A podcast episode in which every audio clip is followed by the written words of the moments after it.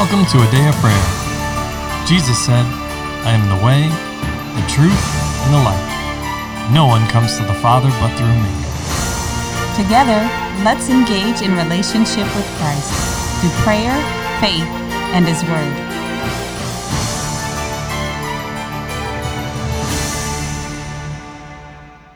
Good morning and welcome to a day of prayer. Let's pray. God, I thank you for just allowing us to have a second chance in everything we do and just providing everything that we need, not providing nothing we need. And God, I also thank you for being there for us and just showing us how to do things correctly instead of just letting us go into the world and not know anything. Of Jesus, amen. Amen. All right. So we are in 1 Samuel chapter 26. Uh, we're going to start with the first 16 verses. All right? So let's get to it. It says, Now the Ziphites came to Saul at Gibeah, saying, Is David not hiding in the hill of Hachilah, opposite Jeshimon? Then Saul arose and went down to the wilderness of Ziph, having 3,000 chosen men of Israel with him, to seek David in the wilderness of Ziph. And Saul encamped in the hill of Hachilah, which is opposite Jeshimon by the road. But David stayed in the wilderness, and he saw that Saul came after him into the wilderness. David therefore sent out spies, and understood that Saul had indeed come. So David arose and came to the place where Saul had encamped. And David saw the place where Saul lay, and Abner the son, or yes, and Abner the son of Ner, commander of his army. Now Saul lay within the camp, and the people encamped all around him. Then David answered and said to Ahimelech the Hittite and Abishai, the son of Zeruiah, the brother of Joab, saying, Who will go down with me to Saul in the camp? And Abishai said, I will go down with you. So David and Abishai came to the people by night, and there Saul lay sleeping within the camp, with his spear stuck in the ground by his head. And Abner and the people lay all around him. Then Abishai said to David, God has delivered your enemy into your hand this day.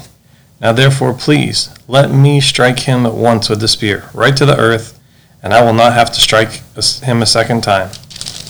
But David said to Abishai, Do not destroy him, for who can stretch out his hand against the Lord's anointed and be guiltless? David said, Furthermore, as the Lord lives, the Lord shall strike him, or his day shall come to die, or he shall go out to battle and perish.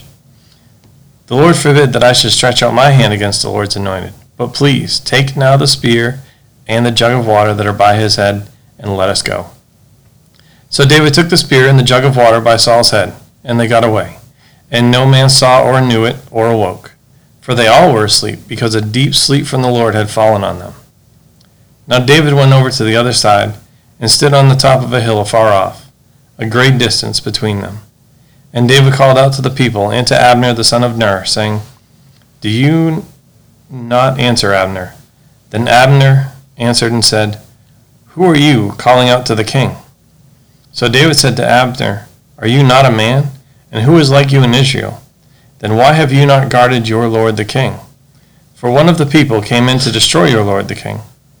This thing that you have done is not good. As the Lord lives, you deserve to die because you have not guarded your master the Lord's anointed. And now see where the king's spear is, and the jug of water that was by his head.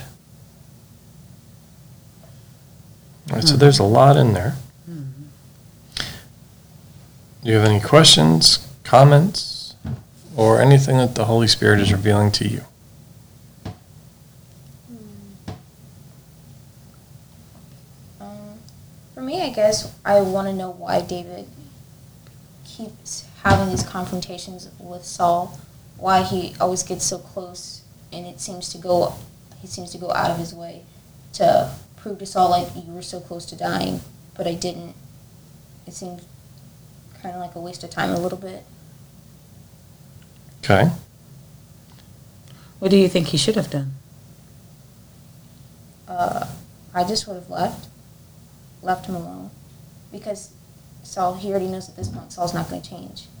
No matter how many times he say, "See, you almost died, Saul." but I didn't do it. I'm not a wicked man that you try to make me out to be. It doesn't matter, Saul. Is that how the Lord interacts with us? No. Where he says, okay, you've done this seven times, you've done this 10 times, you've done this 12 times, whatever it is, whatever the number is. You're never going to change? I'm giving up on you? No. Okay, not the Lord. It's true. But we should exhibit the same nature and characteristics, qualities, traits that the Lord exhibits, which is to show grace. If someone continually makes themselves an enemy, right? Now, in this case, David acknowledges the Lord's the one that appointed him. He, the Lord anointed Saul to be king. yes. Now, king has cho- the king Saul has chosen to make himself an enemy of David. However, David's also anointed, but he's still showing grace. He's still giving him the chance.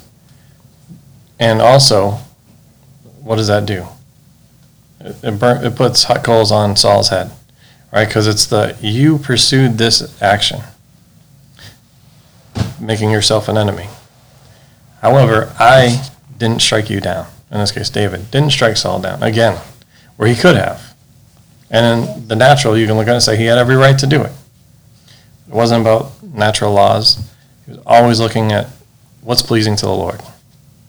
Yes. Right? So, again, just like you see, time, you- even when David was in the kingdom, I'm going to come with proof, right? Whether it was for his daughter or whatever the case was. Here it is. I'm going to count, count this out in front of you. I'm going to demonstrate look, here's the piece of cloth from your cape. I could have had your life. However, I spared it, even though you pushed it to this level. Yes. But it was proof of, look, this is the grace I'm, I have given. I didn't retaliate, even though you pursued this. Right? Out of love for the Lord, but also love for the Lord's people. Even if they're not living correctly. Yes, Dad. And I would add to it, David had the same call and anointing as Saul, but it wasn't David's time yet. Exactly. That that's one one aspect of this, and the other is because he had the same call. Is David called to divide the kingdom or unite the kingdom? Unite. To unite, right? So, is it better to show that he's peace, right? To show peace that allows this whole, because he's got a whole group of people with him, to allow this whole group, including himself, to be brought back in, or to tear it by war? Because if he tears it now, the whole thing is torn, right? And then there's war breaking out and people are dying and lives being lost, et cetera, et cetera. But if he comes by peace and demonstrates, hey, I'm at peace with you, be at peace with me. That, that's how kings behave, right? In negotiating with other kings that they want to have treaties with, et cetera, et cetera. They go by peace. And then this unites the people and it allows his people that are with him to come home because they all have families. Yes. Or if he makes them an enemy now through his actions against one person, that's now a concern that he has to be wary of the entire time that he's in the position that, of, of a king, where Saul currently is. So what do you do? Do you eliminate all the potential threats? No. That's not very Christ-like. I just mean, why did he have to go to Saul's camp anyway? He was in the wilderness. He could have gone elsewhere. That's what I'm talking. He could have run away, but how else can he demonstrate, hey, literally, th- these are these are war people, right? They they fight when they have an issue, they fight. So how else can he show him that he's at peace with him because he has stayed away from him He has up until now? all but been running mm-hmm. for years, Yes. and yet Saul keeps pursuing him. He's been away. So So Saul clearly hasn't taken the hint. But like any anything else, right? If you back it into a corner, well, an animal has to attack, right? There, there comes a place, even in a person's life, where they just get tired of the nonsense, and now they have to demonstrate a different type of behavior and action. I'm not tolerating this anymore, right? yes. Okay, that works with spiritual things. that works with natural things as well. If you're okay with it, then it just continues. Well, when you're not, concrete actions and steps are taken in order to not have that be a thing in your life anymore. This is all David is doing. But yet, even in this, he's still giving grace.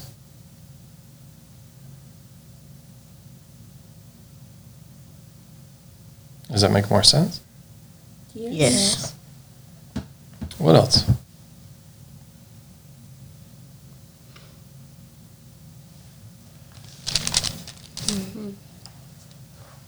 Um, there's two things I wanted to point out. Um, wasn't it the Ziphites who also told Saul the second, the first time that David was in there? Wasn't it the exact same place? Mm-hmm. It was. They betrayed him the first time. With Abner, if I'm not mistaken.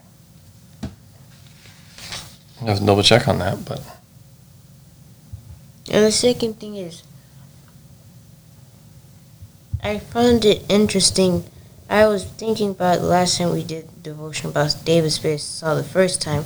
I was thinking about it, and the Lord showed me it was like you know Job, like those people, just you could just tell by how they acted and how they're talking, and the speech right here is the same. explain. I think it was Job or Joab or his brother the first time it said, Look, the Lord has put them into your hand. Strike him. Oh, okay. Oh, got it. Yes, when they were in the sense. cave. Yes. Okay.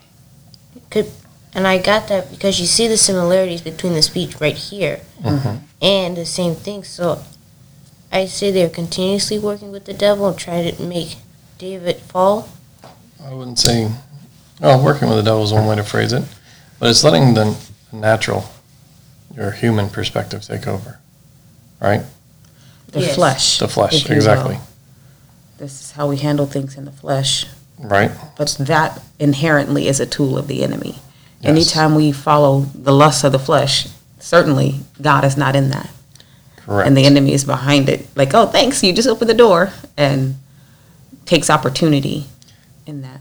And yes, so each person that went with David was, yes, as you pointed out, said a similar thing. However, what was David's response? No, let's not do this because it's the Lord's anointed. Mhm. Exactly. So he was steadfast, which is an example for each of us to follow, regardless of who says what or what, I'll say temptation or whatever, right? Because Yes. again, natural perspective, most would give a thumbs up and say, yep, let's just do this and rid ourselves of this problem. It'll be easier. Just get rid of it. However, this is the second time David's had this temptation to Mhm. exalt himself versus trust in the Lord to raise him up and do what it needs to do. And in verse 10, verses 9 and 10, Mhm. David looks at that and says, I, I know what God says to me, roughly. And yes, Saul's time is coming, but it's not going to be at David's hand because that's not what the Lord wants. Right? And and David, you can see him even thinking it through and saying it out loud. The Lord shall strike him, or his day shall come to die, or he shall go out to battle and perish. the Lord forbid that I should stretch out my hand against the Lord's anointed. So he's sharing that so that the other person gets the picture, right, that is with attending, you know, to the situation with him. But also, he's speaking to himself so mm-hmm. he can hear it. God has a time for this. God has a time to exalt me. God has a time. Yes, I am the anointed, just like Saul. And yes, God said he's putting me in his place. And God said this, that, and the other. But it wasn't for David to exalt himself because that would have been in the flesh. That would have been wrong. That would have given the enemy place and disqualified him for the blessing that God had for him. Exactly. It says, Humble yourself under the mighty hand of God. And who will exalt you in due time? Lord. Not you will exalt yourself. Not people will exalt you. But God will do it when God says the appointed time has come. Okay? And God doesn't do anything unrighteously. He's not unjust. He is a good God and he's just and he does everything right and he abides by every spiritual law, right? That is Yes. in action and in play. He meets them all. That's why Jesus could go, It is finished, because he took care of natural things and he took care of spiritual things. And God knows everything that needs to happen to make something just and righteous, and he does that. He doesn't violate himself. While David may not have known everything, right? Whether you want to say that he's just assessing the situation, right? It's by one of these three things that the Lord will deal with him, right? Is neither here nor there. He knew his role, and his place was not to stretch out his hand. Mm-hmm. He's like, maybe this will happen, maybe that'll happen, maybe this other thing, maybe he'll, maybe he'll just die in combat. Who knows? But me, for my part, my role is to do this. So See? that's what I'm going to make sure that I do. Mhm. He's saying, God's got it. I don't have to try to make my own way. He's All I it. have to do is be obedient. And you can see how the Lord has established him. Let's, let's go back a second. Verse 2. How many men does it say that is under David? Or is with him in this wilderness? Oh no, these are Saul's men, the three thousand chosen men of Israel, to seek David in the oh, wilderness. Oh, wilderness. yes, sorry, sorry. All right. My mistake. That's okay, honey. My mistake. I think at this time though he had 600 Which was still an increase. verse, previous chapters. Mm-hmm. Which was still an increase. And he's got two new wives. Right. And one of them is rich. So the Lord has provided all these things that, well, Saul was supposed to give. hmm So it further shows people are fickle.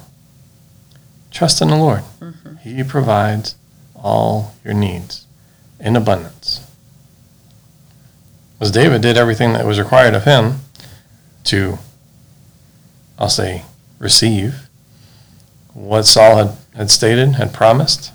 Mhm. However, Saul never followed through. Mhm. But the Lord, as you can see, has always followed through. It's always faithful. Amen. You know, when when God tells us things about the life that He has planned for us, He, yes, He expects us to cooperate with Him. He expects us to walk with Him, like as in not resisting Him, not fighting Him, not telling Him no. He wants us to tell Him yes, and at the same time, let Him lead. Let Him guide us and bring us into that land or that place that He's spoken about to us, whether it's a profession, whether it's a familial status, whether it's um, marriage, children. That's what I mean by familial status. Whatever it is, trust Him and walk with Him. Agree with Him, and don't try to take it in the flesh and finish it and do it on your own. Let Him carry it out. Don't be procrastinators, right? Don't don't delay in what He's telling you, but don't run off and leave Him either. And go, thanks God, I got it. You know, you hear one word that He says, and you think you've got the whole plan, and you fly Three off blocks down the road. right? And if the Lord were wearing a shirt, you'd snatch it off in the door as you speed away in your car to go do what He told you to do. You can't have His blessing without Him. So stay with Him, walk with Him, and finish it. Finish the course that He set before you, but with your hand in His hand, right? And your thoughts being made to line up with what His Word has already stated. That's both His written word and His spoken word to you individually. And he will make he makes those things line up. He doesn't violate his own word. When he speaks to us by the holy spirit it's not in competition with what the written word says. They go together. They are harmonious okay? And they are going in the same direction because the holy spirit does not resist the father. So So- you should not resist. Mm-hmm. And also realize that you can't do it on your own. Mm-mm. Right? It's not by might, it's not by power, but by my spirit, says the Lord, right? Mm-hmm. You see this exact same thing working out here with David, who, yes, is a tactician. He is a mighty man of war. And the people that he, are, he is with, that are under him, are also warriors, clearly.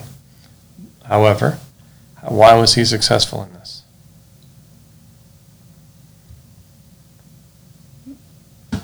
Because he sought the Lord for it. because the Lord was moving and acting on his behalf and caused a deep sleep to come over all of Saul's people. There was two people. Right?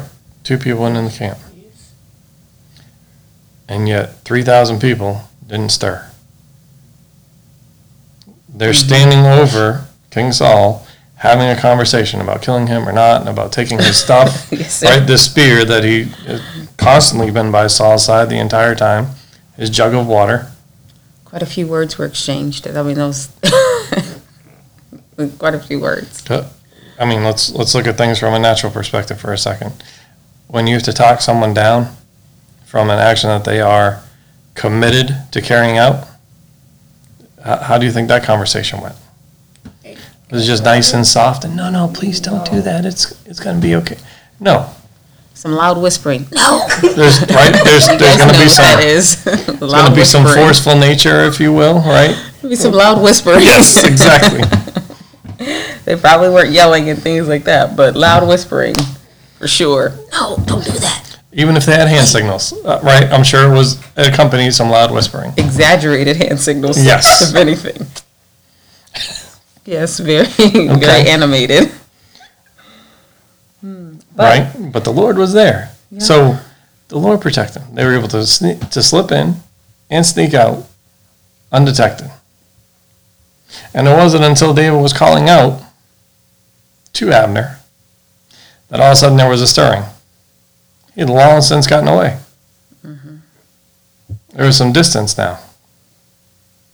Not that distance is what makes the whole safety uh, piece is the Lord. Mm-hmm. However, uh, it helps. It does. All right, if you guys are playing tag, is it better to be close or far away from the person who's it? Far away. Okay, so same, same. Now it's a little different here because clearly lives are on the line. Everybody's playing tag. Mm-hmm. However, you can you can see the principle, right? Yes. All right. David has more understanding at this point. He doesn't struggle as much as he did the first time in the cave Exactly. to take out his knife and cut something from his garment because he's getting more of the picture. Like, okay, Lord, I overcame this the first time. I can. He's building confidence in that nature. You can you can see him growing and developing here. You getting ready to go to the next part? No. Oh, Uh, okay. How do you understand the conversation that David had with Abner?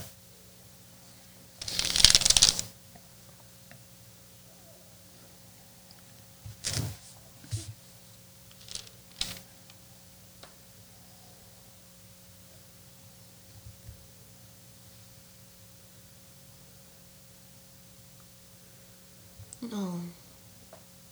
No. It appeared to be a little taunting, in my opinion, Okay.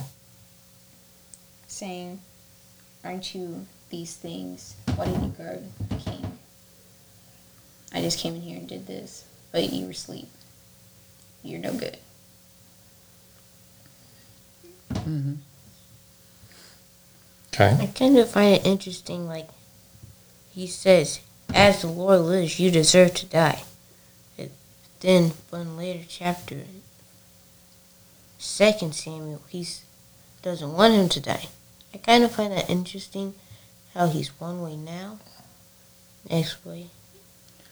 Well, if you have a position like Secret Service, right, to guard our president, if they're napping when they should be guarding, uh, somebody, It's somebody not going to go down job. well. Yes.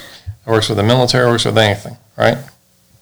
Yes. You're Okay. sleeping when you should be on watch. It's an issue. Mm-hmm.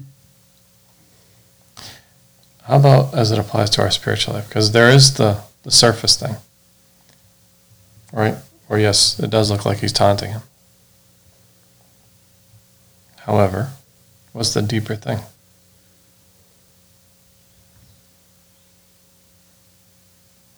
Explain it to us, honey.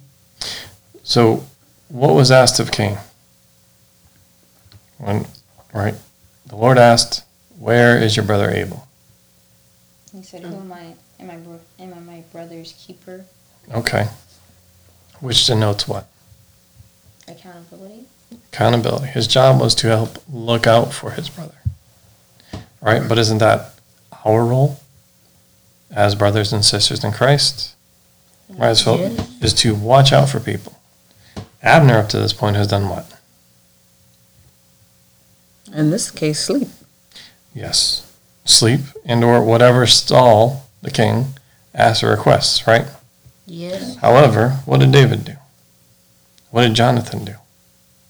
He Did did what the Lord asked him to do? Yes, but also, yes, they acted on behalf of the king, but they also advised him. They watched out for him, or attempted to, to the extent that he would let him. Abner has done none of those things. Hmm. Right? Yes. So you can, in the natural, say, yes, there's some taunting. There's also some rebuke, some admonishing, right? You should have been doing these things. You should have been looking out for King Saul, advising him, giving him wise counsel. All the things that David was doing while he was there. Maybe he didn't fully understand everything that he was doing in following the Lord, but you can see the, the why now, right? Yes. Because that- his counsel, his advisors, people that are supposed to be in places and positions to protect him, right? Yes. Again, give him again give him wise counsel. Are sleeping on the job, going through the motions. The Lord tells us we are to be watchmen. However, it's the Lord that actually watches, right? That's our protector. Or we're watching in vain. Right? It's also about building the house. And I mean the house of God, the church, the body of Christ. But the Lord has to build the house. Or those that build it are laboring in vain. So you can kind of see that played out here. Everything that Abner has supposedly done, that he's probably gotten kudos for, right? Or at least recognition from the king. In one instance, it's all out. And, and the reality of things from both spiritual, a spiritual perspective and a natural perspective, are now put on blast. They're highlighted because it's off. He's not done what he is supposed to do. Yes. You understand that? Do you have questions? No, I understand that. Okay, so do we understand how it applies to our lives? Yes. Okay. Want to move on, honey, honey? Sure. All right.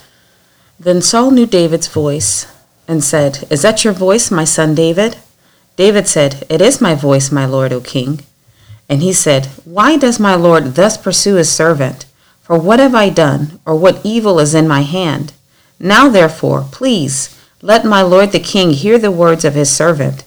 If the Lord has stirred you up against me, let him accept an offering. But if it is the children of men, may they be cursed before the Lord. For they have driven me out this day from sharing in the inheritance of the Lord, saying, Go, serve other gods. So now do not let my blood fall to the earth before the face of the Lord. For the king of Israel has come out to seek a flea, as when one hunts a partridge in the mountains. Then Saul said, I have sinned. Return, my son David, for I will harm you no more. Before, I'm sorry, because my life was precious in your eyes this day, indeed, I have played the fool and erred exceedingly. And David answered and said, Here is the king's spear. Let one of the young men come over and get it. May the Lord repay every man for his righteousness and his faithfulness. For the Lord delivered you into my hand today, but I would not stretch out my hand against the Lord's anointed. For in, I mean, and indeed, as your life was valued much this day in my eyes, so let my life be valued much in the eyes of the Lord, and let him deliver me out of all tribulation. Then Saul said to David, May you be blessed, my son David. You shall both do great things and also still prevail. So David went on his way, and Saul returned to his place. Okay. Who has questions, comments? Revelation from the Lord? So, Uh, oh, go ahead. go ahead, promise, and then I- let Charles. Kind of found it interesting that Saul, even after Saul was still trying, trying to kill David, they still said, "Return, David," but he wasn't like. He didn't first repent, then ask what the Lord wanted to do, and then ask for David to return. He didn't turn from his ways before he asked that David return. Okay. Explain, sir. Kind of. So, kind of like how Saul was trying to find and kill David, that when he asked for David to return, that he didn't first ask the Lord to show him how to get back on the right track. He just told David to return. Like he's secretly going to try to kill David again. If he return comes. Is that what you're talking about? No, I'm saying like he didn't repent from what he was trying to do. We, s- we still didn't repent. So he didn't change his ways. I mean, he did say that he had erred and acted exceedingly. Uh, he had played the fool and erred, erred exceedingly. But I understand what you're saying. His heart wasn't necessarily changed for a long term. It was just kind of like in the moment. He was saying, "Oh, that come back. That's the answer." Is that what you're saying? Oh, okay. Well, I mean, how did you show someone that you're not going to kill them? And this is again, right, this chapter twenty, the end of chapter twenty-four, the same thing, or a similar thing, right? Mhm. It's different words, but at the core, it's, it's identical. Which is acknowledging that the, the good that's been shown us all by the Lord through David. However, uh, it's the same thing, right? Come, come back with me. But they went his own, they went their own ways. How how long will it last? Yep, exactly. How long will it last, and how can two walk together unless they agree?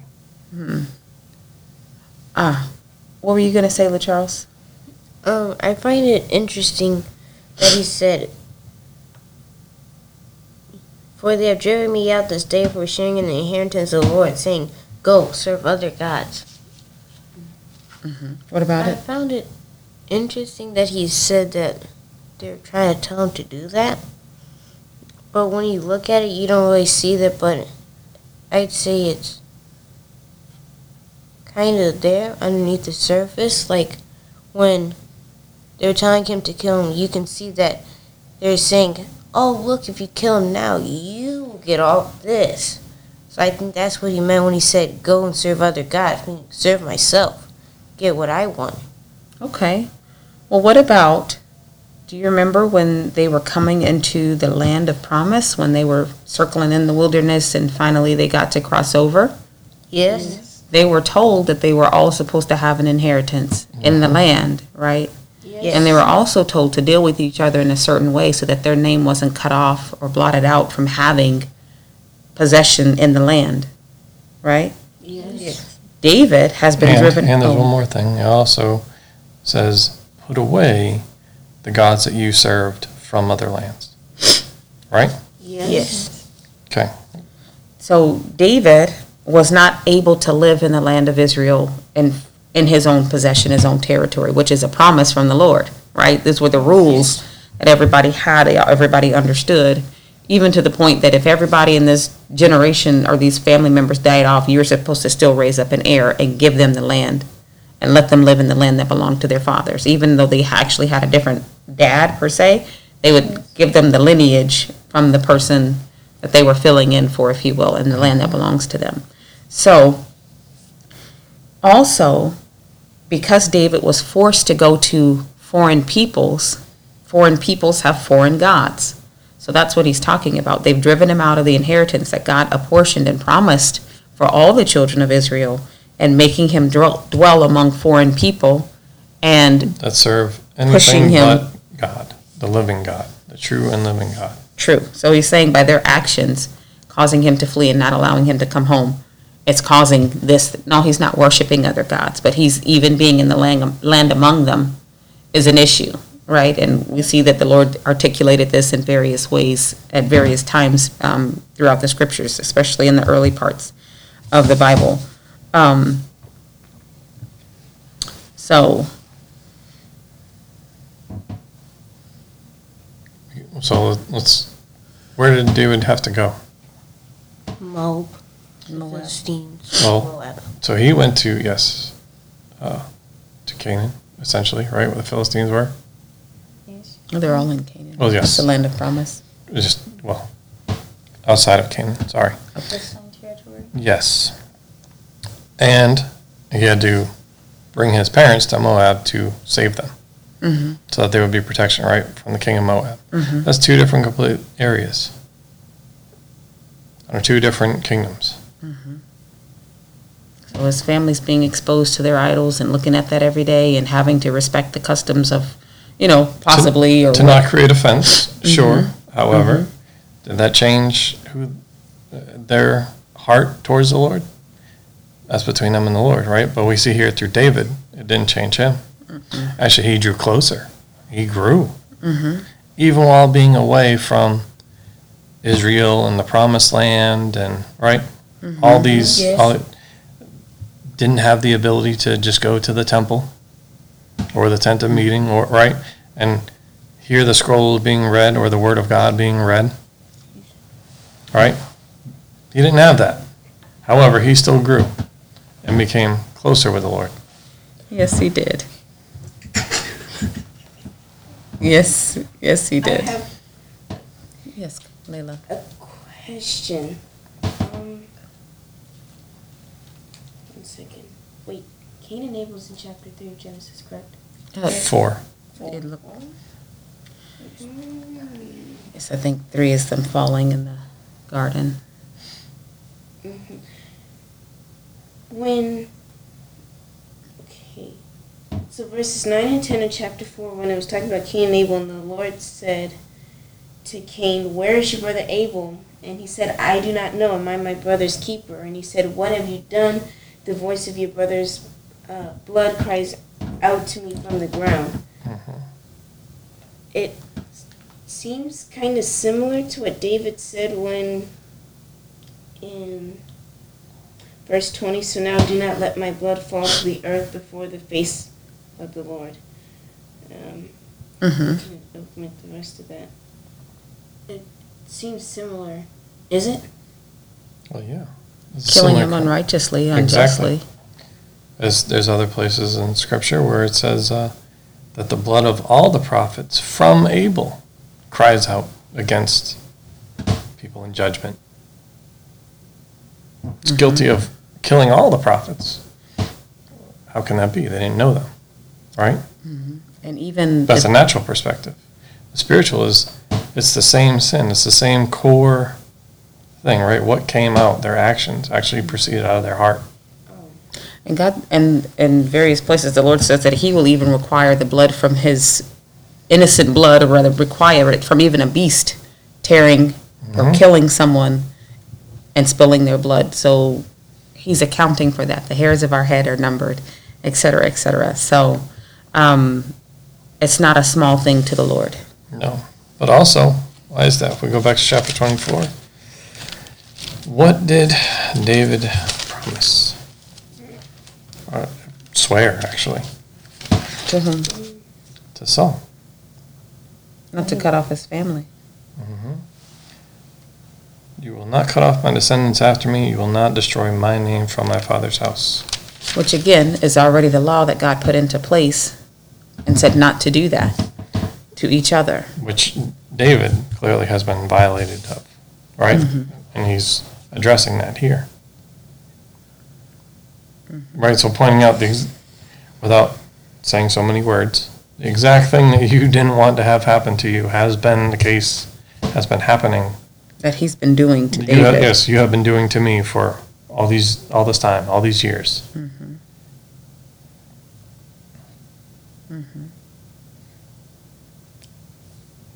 So what's what's also interesting to understand, um, in particular, Kyla, you asked like, why is David doing this? So as he's explaining things to Saul and going, what did the Lord did the Lord send you here to get me, or was it men?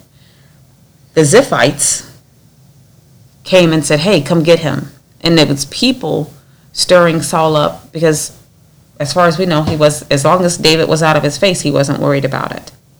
But wicked people, right, and the enemy stirring in the people who yielded themselves as a, a tool or a member, yielded their members to be used by Satan to try to cause David harm and cause Saul to sin further, stirred him up, and Saul is no longer listening to the Lord, so he's being carried about by every voice coming and saying, Well, you should do this. This sounds like a good idea, right? Every wind of doctrine, if you will.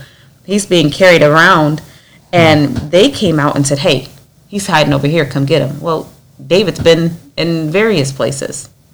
So David recognized that and said, Hey, did the Lord send you out here to get me, or did people send you out here to get me?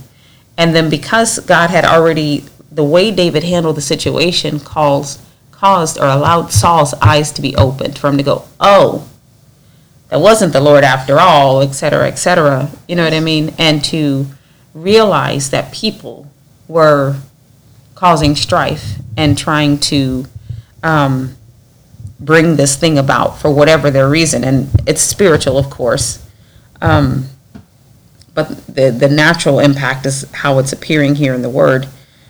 Um, and then it gives Saul the opportunity to repent, to forgive. And instead of it being a war and bloodshed, David solved this matter peacefully and sent, Saul went back home and David stayed out in the wilderness. But they didn't come to bloodshed because these are still family members against family members.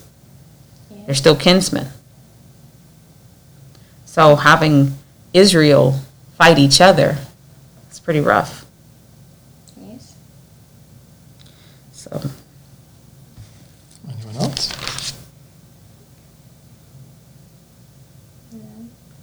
But even in this one, like he, in this, um, even in this encounter, it was much like the one in chapter 24. Um, so, verse 20, like when he was telling Saul, explained to him how insignificant this was, the idiom that he used. A flea is a small Mm-hmm. bug and a partridge in the mountains. Partridges are already small birds, and now you add a mountain to it. It's really giving a comparison of how small and how insignificant it is. And it does kind of seem like David is saying, Saul, you're wasting your time with this. Like, like there's no point to this. There's you're not going to get any good food out of this. So why would you continue to do it? Why do that? Like how you guys talk to us. Is this one little sin worth all the other things that we could have gotten? Is it really worth all the trouble to to go through with this? Does it make any mm-hmm. sense? Do you get anything good out of it? No. We never do. no, sin doesn't produce anything good for anyone. Sure doesn't. Never has, never will. So it's like that between David and Saul right now. Hmm. Sure. I mean, Saul Saul could have been enjoying his kingdom, right? Yes. I mean, clearly the Lord has already showed him that David is his replacement, and he understands that. But clearly, at the same time, it's not right now. So he could have been just blessing the Lord, enjoying God, and raising his family. You know, continuing to minister to them and doing whatever it is, being about the king's business, while his time is, instead of letting people who have their own motives, whatever they were, you know, and of course it's a spiritual thing behind it, but letting people cause him to be robbed of his season or what, what time he was in. So could have been at home sleep instead of sleeping on the ground. Any other questions? Or comments or anything revealed? Oh. I also kind of found it interesting, not that it's a bad thing, but after David talked to Saul again, that Saul, he kind of, um, I would say he kind of repent because he said, May you be blessed, my son David. You shall do great things and also still prevail. Well, blessing someone and repenting is two different things. At least I mean, like he wasn't like he wasn't sowing He wasn't- hatred about. Yeah, he David. wasn't cursing him or anything like that. hmm So he'd at least come to that place where he could bless him and not try to kill him in the moment. So that that is moving forward, which is great, but what's his standing relationship with the Lord? All right, where does that stand? And that's not just for Saul, that's for all of us. All right, something we should all reflect on. That we all need to make sure that we are in good standing with the Lord. Have a, I'll say clearly we need a relationship with Him. But a relationship where we understand that He's our God and we're His people. We are humble, submitted to Him, and, and by humble, I also mean that there's this aspect. We can boldly come before Him. But it's a, a realization, a recognition that everything we have comes from the Lord. He raises up, He sits down, He is the one that blesses us with everything. All right, every aspect of our being. He exalts us, He anoints us, He appoints us to wherever that that place is to accomplish His purpose, not our own. Okay? All right, well, let's close there for today. Lily, you want to close us out in prayer? Yes. All right. Lord, I thank you for today and for your goodness, Lord, and for helping us each grow, Lord, in the, in the things of you, and for just being God and who you are, Lord, and making it so that we don't ever have to worry f- for anything, Lord, and that we're never left searching for stuff, Lord, because you always provide it, Lord. And I ask that you equip every heart and every mind today, Lord, to go about your business and keep them on the path of righteousness, Lord. And I just continue to bless your holy name, Lord, because you are good and you're faithful and you are able to perform all that you have said, Lord. In Jesus' name, amen. Amen. Well, everybody have a wonderful day. Yes, God love you, bless you. And God bless you.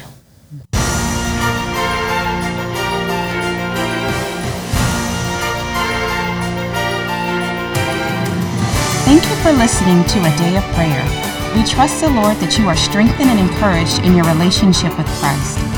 Visit us on our website, a day of adayofprayer.org, where you can check out our blog, find additional study resources, or shop the official A Day of Prayer store. Remember, Jesus said, I am the way, the truth, and the life. No one comes to the Father but through me.